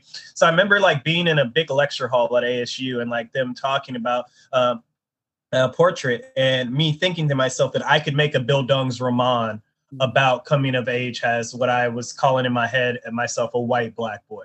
And, and, and, and I thought that I could like be able to do that justice. And so I remember thinking that. So then, you know, um, it was kind of coddling together my kind of romantic um, influences. Like the first um, not black poets that I end up loving was the romantics, like Shelley and Keats and such. Um, so then it was kind of taking a, a speaker who has that kind of uh, kind of tender worldview and then dropping them into uh, 1983 when I'm born, Black America. Then you know what I mean, and uh, that, and so then you kind of get what Testify um, is. Um, literally the first, you know, first words of the text. Um, you better rap like yeah. My brother and everybody was spitting all yeah. the time. Like e- yeah. everybody had bars. Everybody, you know, like everybody, even me, you know, hit him with like just corny rhymes like "My name is Dougie Doug," you know, I gets paid. Ricardo at my side, so you know we got it made. You know, like just like little rhymes. Like, oh no, that no, I said that off. The, I said that when I was a little kid all the time. I made that up years ago. um, but yeah, and so I I think that was the main thing. You know, um, I wanted to be able to um tell a story. What I realized is I didn't see at the time a black dude who was like the way that I was in the stuff that I was reading. So, you know, it was one of those things like the Toni Morrison adage, you know, uh, write the novel that you want to read, you know, yeah. like it was, uh, that was part of it. And then, you know, I did want, I wanted to show my version of that America. Like we had, we had, we had heard it, you know, from the rappers. We had heard it from, you know, like Juice and Boyz n the Hood and Menace II Society and, and et cetera, et cetera. Um, and I wanted to show my version. And, and I think also those films matter times a thousand too. Mm-hmm. Um, mm-hmm. like, you know, like when they cooking up the rock and Menace II Society, I was like, oh shit, yeah. here we go. And like I had seen that at the crib, you know what I'm saying? Uh, um, well, not like at my auntie crib, but places I would be with my dad and my bro and stuff. So I had seen yeah. people cook up the work, but like I remember when that started, and just even and honestly, I thought about thinking uh, pivoting to your work. You know, like that's that's the world I felt dropped into. Like at the beginning of Menace II Society, when you're like, right. oh, they cooking up the work right now, right, right now, yeah. right here. Yeah. Um, and so um, I think those were my big things. And then my dad is um, kind of a larger than life figure in Anderson. Like not only because of the drug game, um, but just like he's like he's a really big dude and a storyteller, and just like um, just all the quotables in the world. Like my dad, like if my dad was on here, like I talk a whole bunch and I try not to talk that much. and I imagine with you being a teacher, like that you you get your talk on too. If my dad yeah. was on here, none of us could get a word in. My daddy. Wow.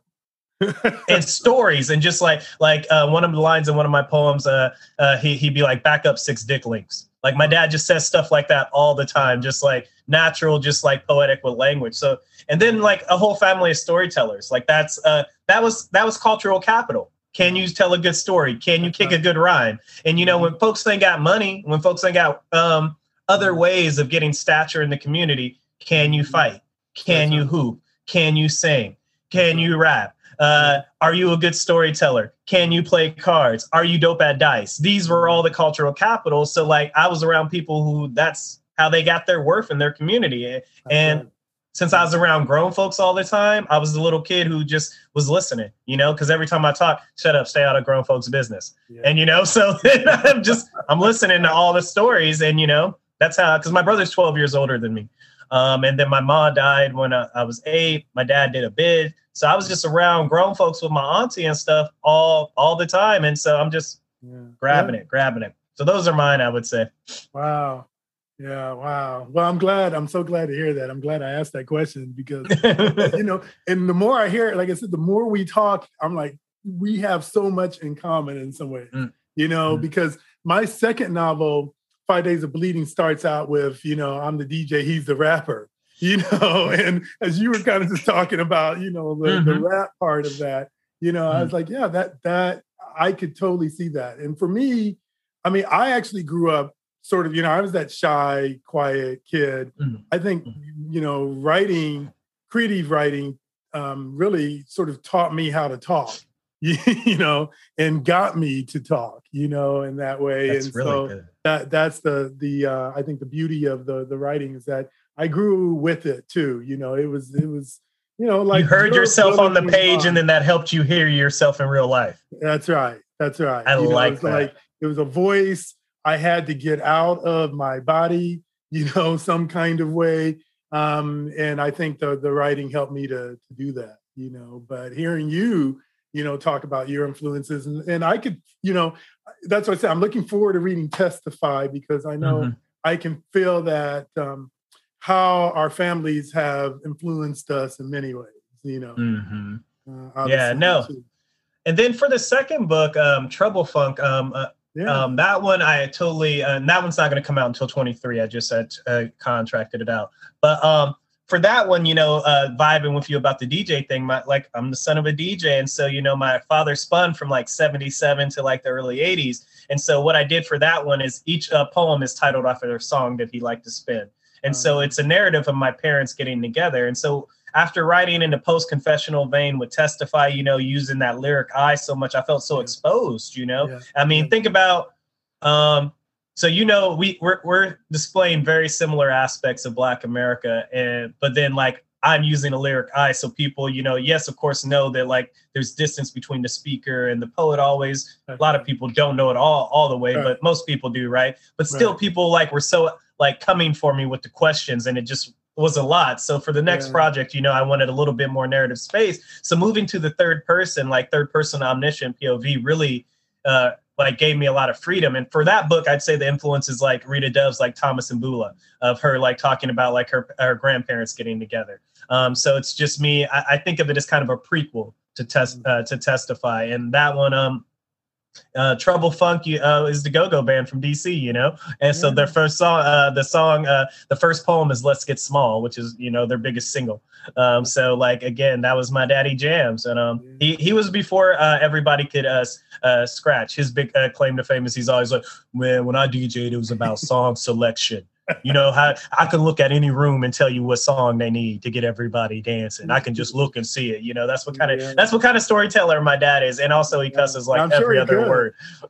No but it is a whole different thing you know what i mean? Yeah. like like versus like can you cut really well or, or, can you mix and can you scratch? Can you beat juggle etc beat match etc etc like it was all about can you bring the tunes to get this room this yeah. particular room ready to dance. And I guess for some reason, my father had a really innate talent at that. Very wow. innate. Yeah. He, I was thinking he's probably shaking his head right now at uh, sort of what turntablism and DJing has come to in this day and age. yeah. Oh no, right. All you got to do is all you need is a good computer and good software. if you got Pro Tools and Logic, yeah, you don't need much skills, much skills That's at right. all, much skills That's at all right. anymore. That's right. you need money yeah. now.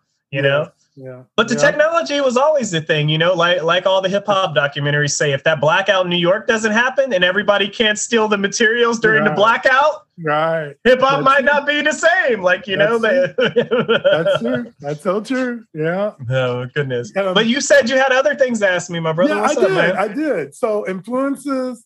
I wanted to also ask you how the Midwest you know, mm-hmm. growing up in the Midwest, how that impacted you as a writer. Mm-hmm. And, you know, if you uh, if you if you want to talk about that, because I know for me growing up in Decatur in the Midwest, you know, mm-hmm. that certainly affected me a lot.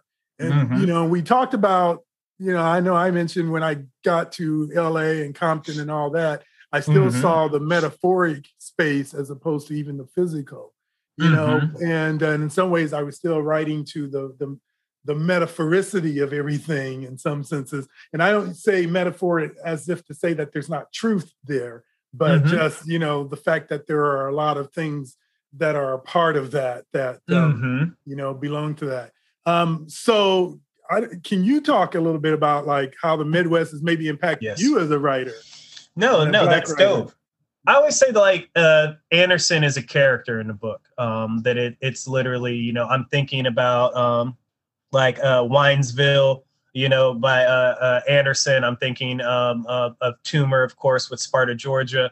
Uh, and, and, and other texts were like locality. And then, you know, if Frost's old work again, I have my dissertation in my head. So I'm thinking of all those kind of uh, works that influence Cane as well. And so I really did want it to be like, you know, people have said I'm a poet of place. Um, and, and, it, and it felt like that with that. Um, so much of me coming up is basketball, factories, and cornfields and black softball tournaments. My auntie played softball all over the Midwest, and, and those black softball tournaments. Um, uh, we went many, many places all around. Matter of fact, she didn't play uh, one in Decatur before.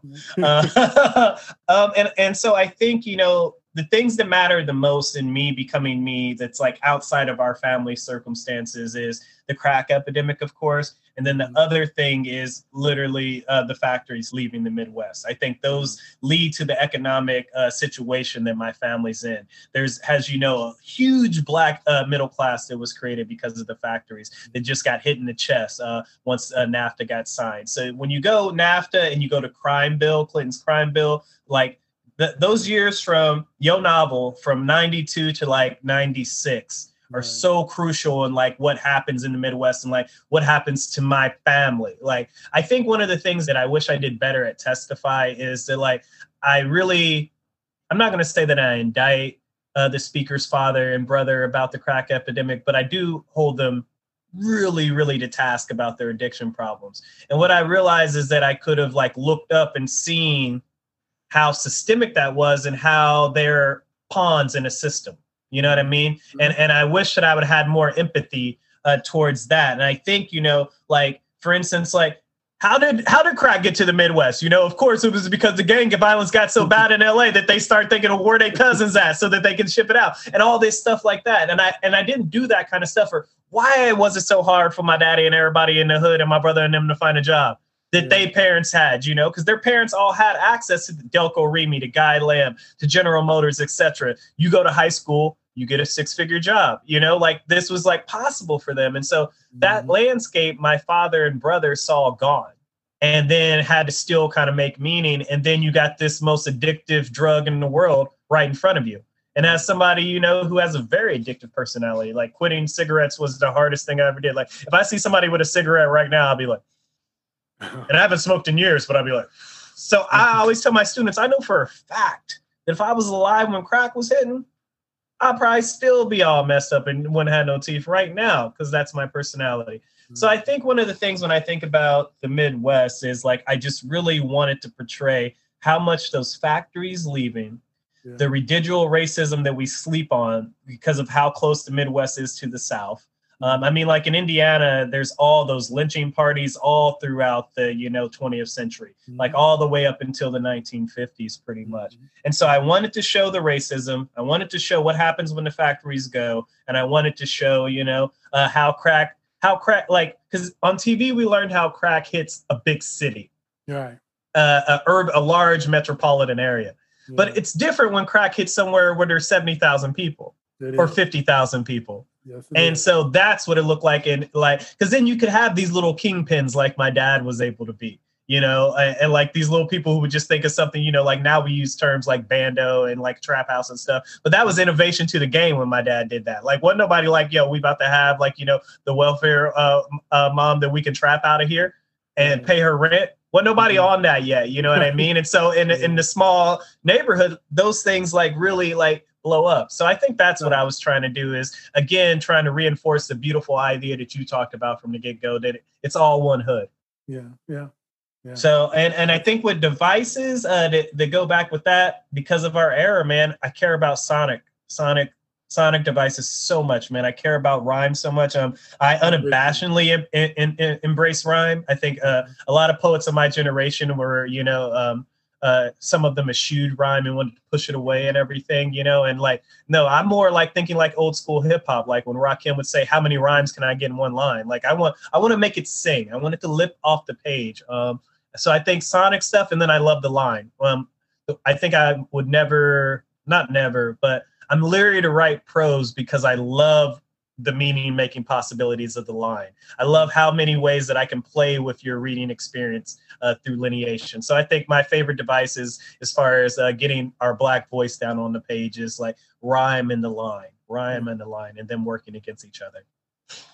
One day, with more time, I'll have to ask you how best to teach rhyme. You know, because mm, mm-hmm. that is a hard thing for me. I think trying to teach uh, my students, for example, you know, they most of them want to use rhyme, but almost sometimes for the wrong reasons, you know, and mm-hmm. and trying to teach them how to kind of still uh, use rhyme without sacrificing, you mm-hmm. know, that complexity or sacrificing sort of their uh, ability to really dig deep into the thing that they're trying to explore.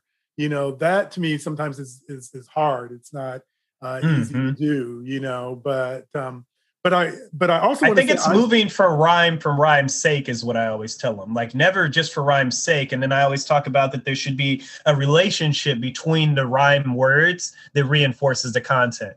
And if uh, there's not some kind of relationship between the rhyme words that like does uh, like kind of work for content building verticality, then yeah. like are you just being performative of showing me that you can think of the next rhyme? Yeah. So that's that's just a, a little preview of something that yeah, I would say. Thank you. Yeah, thank you. Yeah. Now look, I'm I'm gonna have to take note of that one. So. Oh yeah, you seen I was scribbling the whole time you was writing, my dear brother. The whole I time. Know I'm a bad student, but you know, I, um, but I was also going to say too, you know, I share your love for the Sonic. I'm I'm totally mm-hmm. with you on that, and and I think even as I have been writing prose, uh, my later prose has been I think thinking more in terms of integrating rhyme in that prose, you know, and cadence and and thinking about rhythm and mm-hmm. things that flow because of the sound and mm-hmm. and all of that, you know. So I'm totally with you. I think on on that as a as a device, you know. But um, um, I wanted to also ask you, what are you working on? You mentioned your second book, and you already have the contract for it. What else are you doing um, creatively and and so on? So um, yeah, no, I, I won a fellowship um, to go to Chiapas, Mexico to uh, do some writing. So I'm thinking about trying to uh, figure out uh, possibly translating a local poet there in, in Chiapas mm. if I can find one. Um, I've been really interested in, um, I've been trying to just work on my Spanish a little bit more of, of translating the work. Uh, uh, and I have the English next to me as well of Octavio Paz. Um, yeah. And just like really what it's been doing to my imagination. Like um, I've always wished that I would have learned another language way better and leaned into it, and I didn't. Mm-hmm. And being out on the West Coast, it almost forces you to, just like when I was in Arizona, just because of the community and the people who I hang out with and try to surround myself with. Um, and so, yeah, and so this opportunity is really, you know, I've been doing my Duolingo now for uh, 200 and, and, and, and like 39 days, something crazy like that, you know, and I know um, that that's not enough, but I'm still just trying to uh, immerse myself around Spanish. And it's really been uh, changing my writing a little bit. And I've been thinking about like uh, writers like Jay Wright, who like totally, totally embraced Spanish all through his mm-hmm. mythologies. And I remember uh, a writer asked him, um, uh, oh, it seems as though you have so many uh, uh, wide-ranging influences in your work, and it seems like you're trying to connect all of them. And he goes, "I'm just trying to connect yeah. what was already connected, but wow. we forgot yeah. That connection. And so I kind of feel like that I'm doing that as well with that. Um, especially like with my last name has like, you know, Spanish roots just like yours, you know, to where like I wonder, you know, what kind of if there's an Afro Latinx uh, uh kind of uh, person in my family that we sleeping on. Like my dad's always hardcore to be like, we're Manuel, not Manuel. And then I'm like, but you said your daddy from New York. Yeah. you don't think no Dominicans or Puerto Ricans and we name Manuel? Like, come on, brother. Uh, but you know what I mean? So, like, I, am very, th- those are the kind of things uh, uh, currently, like, moving forward that I'm interested in what happened. And then, of course, Trouble Funk and, and getting that out into the world. Like, it's a blessing, but like, also, you know, that's a great title, too. Stuff by the well, way. it's the name of that band, you know, and that's yeah. why it's so perfect, you know, yeah. like, you know, just like just like straight out of Compton. That's a great yeah. one too. you feel me? but yeah, same way. The power going back to the power of illusion that we were talking about, you know. Um, and what I like about illusion is it's a shortcut, you know, like and mm-hmm. it, and I think it's it dope for black folks, you know what I'm saying? Because like it's like this uh we don't get cultural uh, well god our culture is the capital but like when we can go deep cuts and kind of wink at each other like this yeah. through these kind of things, like with Trouble Funk, that like if you went, if you in the culture, mm-hmm. you know that that's a go-go band, and you're like, I see yeah. you, I see you. And then you know, mm-hmm. like with you back then, like if like you know you and it, like everybody know about Straight Outta Compton now, but back then, like you got to be like in the culture, and then like you was like, yeah, I see you. So yeah, yeah similar. You're right. I mean, it, it's signifying and it's reviving at the same time. You know, mm-hmm. you know? yep, yep. You know, you I, I love how also illusion can kind of bring back what people too easily forgot. You know, in, mm. in that mm. sense too. You know, it's something I think I really appreciate. But that that sounds wonderful. I mean, I'm looking forward to. I'm gonna have to get my signed copy of Trouble Funk and testify. So nice. So what I'm about you though, homie? What yeah. you working on? I mean, what's the new? I mean, is there going to be a big novel? It seems like you're killing it in the novella form. That that's your favorite form. Are, are, are you going? Are you going to? Are you, are you about to hit us with one of those big expansive works? What's up? What, what you yeah, got? Uh, what you got you know, brewing up? The thing about the novel, or certainly passing up. First of all, I have to admit, I realize I've probably been taking two, three, four novels to write the same novel in some ways but just sort of switching the characters. It's like I'm still trying to get something out that I haven't. Uh, I, I think I haven't fully exhausted. You know, in mm-hmm. some senses. I know when I did Straight Outta Compton, I was like, okay, I do. You know, there are those great moments where I do center a black woman's voice, but I felt mm-hmm. like I could have done that better and more. So then mm-hmm. I did Five Days of Bleeding as my effort to kind of center the black woman's voice. You know, and it was my. I haven't checked that out. I need to check that one out because I'm very yeah. interested, especially hearing you say that. Yeah, that my second novel, Five Days of Bleeding. It was my idea on the cover design. I actually mm. told the um, press that I wanted this very sort of Afrocentric black woman looking down on the Statue of Liberty, you know, mm. and um, you know, and I and I was trying. I'm just going to look at the cover while you're talking. Go ahead, okay. just so you'll know and why my eyes to, are wondering. I was trying to really center the voice of a black woman there, and even the end of the novel. Oh, that is powerful. Like, you know, I've got the blues of a fallen teardrop, and and mm-hmm. Zuzu girls kind of like tell them who I am, and uh, she goes around spitting in men's faces and uh, all of this stuff that you know I kind of like put there in Five Days of Bleeding, but also to what we talked about, it still has for me. It's more aggressive and foregrounding music. Um, you know, a lot of like mm-hmm. my subtitles and that are titles from songs. You know, like My Funny Valentine or you know uh, what yeah, more oh, is there to say or you know whatever mm-hmm.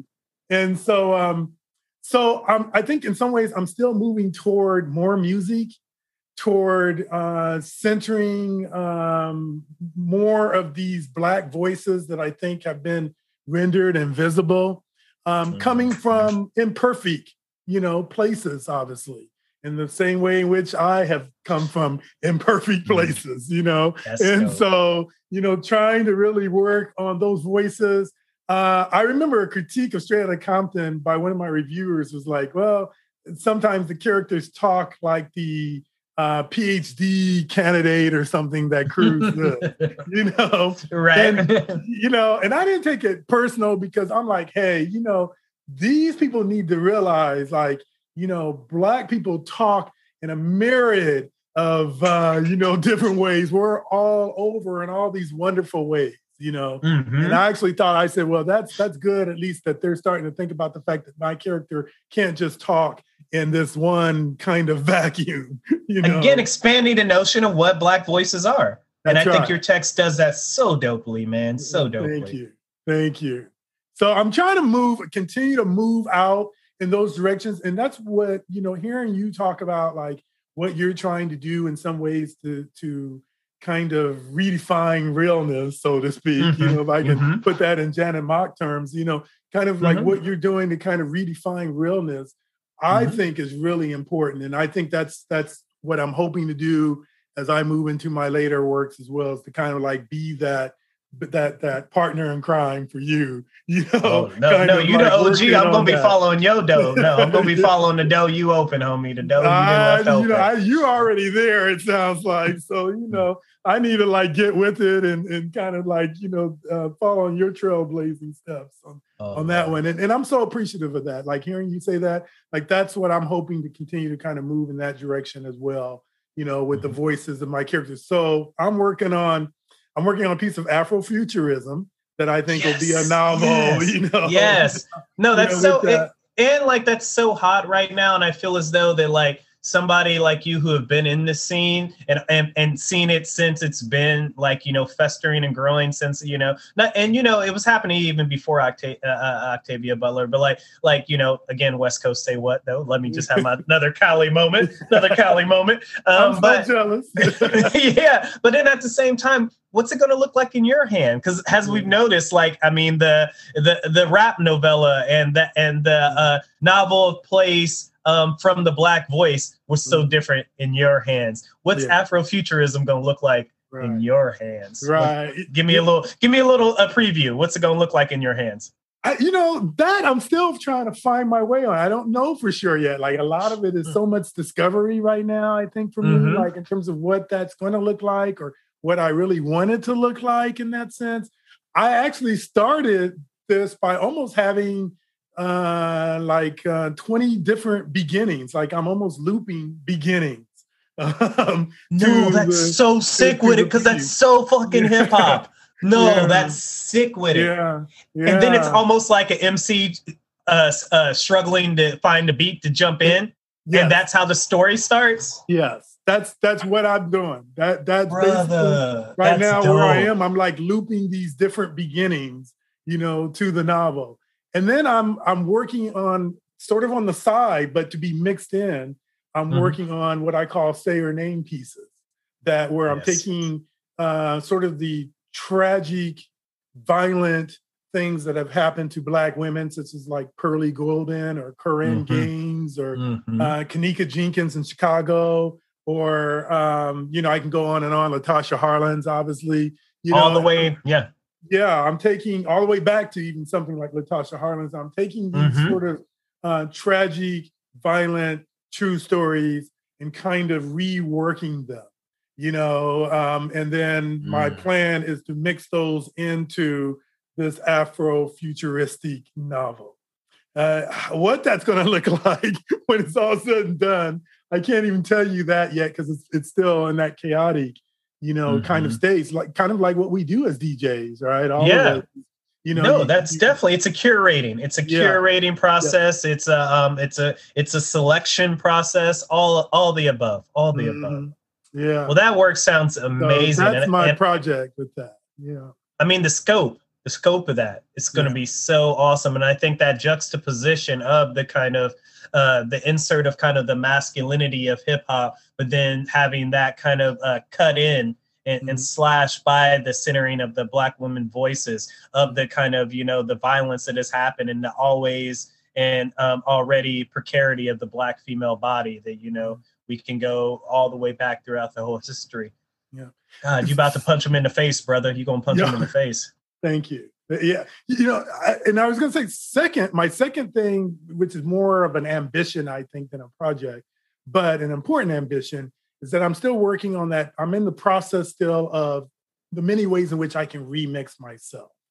You know, mm. and so because I was, you know, I always growing up in in the culture I grew up in, as I told you, and going to parties and I would hear like the remix version of Club Nouveau's "Why You Treat Me So Bad" or yes, you know, uh, eleven inch remix of "Slow Down" or something. Yo, wow, and, yeah. yeah. And I was just like, how can I do that? I want to be able to do that. Like I want to be able to put out something and then re and then version it, you know, or mm-hmm. remix it and do something different. And I still don't think anybody else has done that because of the sort of expectations of the publishing industry and uh, academia sort of hold on some of us as writers, mm-hmm. you know, and uh, everyone worried about. And this idea of ownership, right? Because like yeah. blackness has never been on that. Like I, am thinking of the jazz and blues standards, right? Like it didn't matter that I played a Ricardo song as long as I played it. Dope has Doug.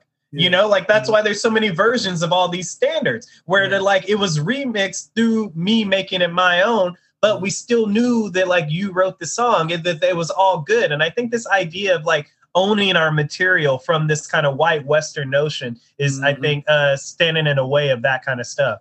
Because I mean, think how suspicious yeah. they were of the remix when it first came out. When yeah. we'd sample them, they'd be like, "Well, you didn't make hip hop isn't music." Has now the whole world is now listening to it, right? It's not music because it's just derivative. But yeah. now they all want to think that it's you know. So I, I think that that's Amen. even more black that what you're doing. Like talk about how you're maintaining the black aesthetic and expanding yeah. it. That's black yeah. as hell. That's yeah. black as hell, man. Thank you. Thank you. I'm hoping, you know, I'm gonna try to do something dope out of that whole thing because that's that's what it feels like to me. But you, you mm-hmm. know, I can't always say that what you know how something feels to me is how it's going to translate you know, yeah. to everybody. Never else. know. Sometimes the magic works, sometimes it doesn't. That's what I say right. all the time. but it, it, feels black to me. It feels very much committed to my culture you know, in that way, trying to do that. So we'll see. But that's exactly mm-hmm. what I'm working on. I can, you know, I'm imagining when it's all said and done, when I'm like six feet under or whatever, mm-hmm. someone pulls out these different stories and novels and novellas and pieces I've done, that it's almost like looking at a discography of me too, where it's like remixes, live cuts, um, something that was done a cappella in the studio. It almost yeah. seems fun, you know, where they're getting that kind of look. That's know? a cool way to think of it. Has a discography yeah. yeah. instead of has like a catalog of your work. That's yeah. cool, bro. much respect, dude. Much respect, dude. Yeah, thank you. Much hey, much love for you. You know, no. and and it's I'd like, you know, I read um in one of your I think you were doing an interview with someone and you were mm-hmm. talking about your classes and, and what mm. you tell your students and, and some of the advice you give them. And and I one of the things I really like that I did write down is going to stay with me too to kind of continue to emphasize. You noted that you tell your students to kind of ask the question, how can you help? You know, yeah. and yeah. Uh, and I and even though that in some ways it's just so you know straightforward and you kind of mm-hmm. make it plain, so to speak, in, mm-hmm. a Malcolm mm-hmm. X like way. I think mm-hmm. you know I don't know I don't know that we do that enough, right? To kind of get mm-hmm. people to think about, you know, like how can they help?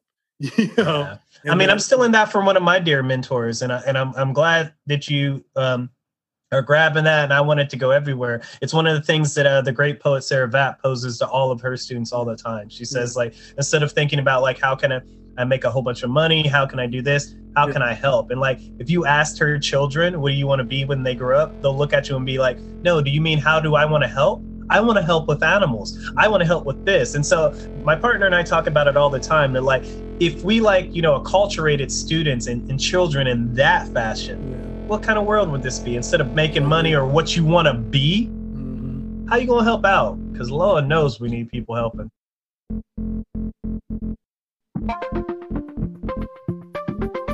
Thanks to Ricardo Cortez Cruz and Douglas Manuel for joining us this week. Fiction transmission is made by FC2 with generous support from the Jarvis and Constance Doctorow Family Foundation. This episode was produced by Brian Kahn and engineered by Joelle Thibodeau. The story was read by me, Mia Ellis, and recorded by Cy Marshall at Mosaic Audio. You can find FC2 online at fc2.org, on Twitter at FCTWO and on Instagram at Fiction Collective 2. Please join us next week for another story and a new conversation.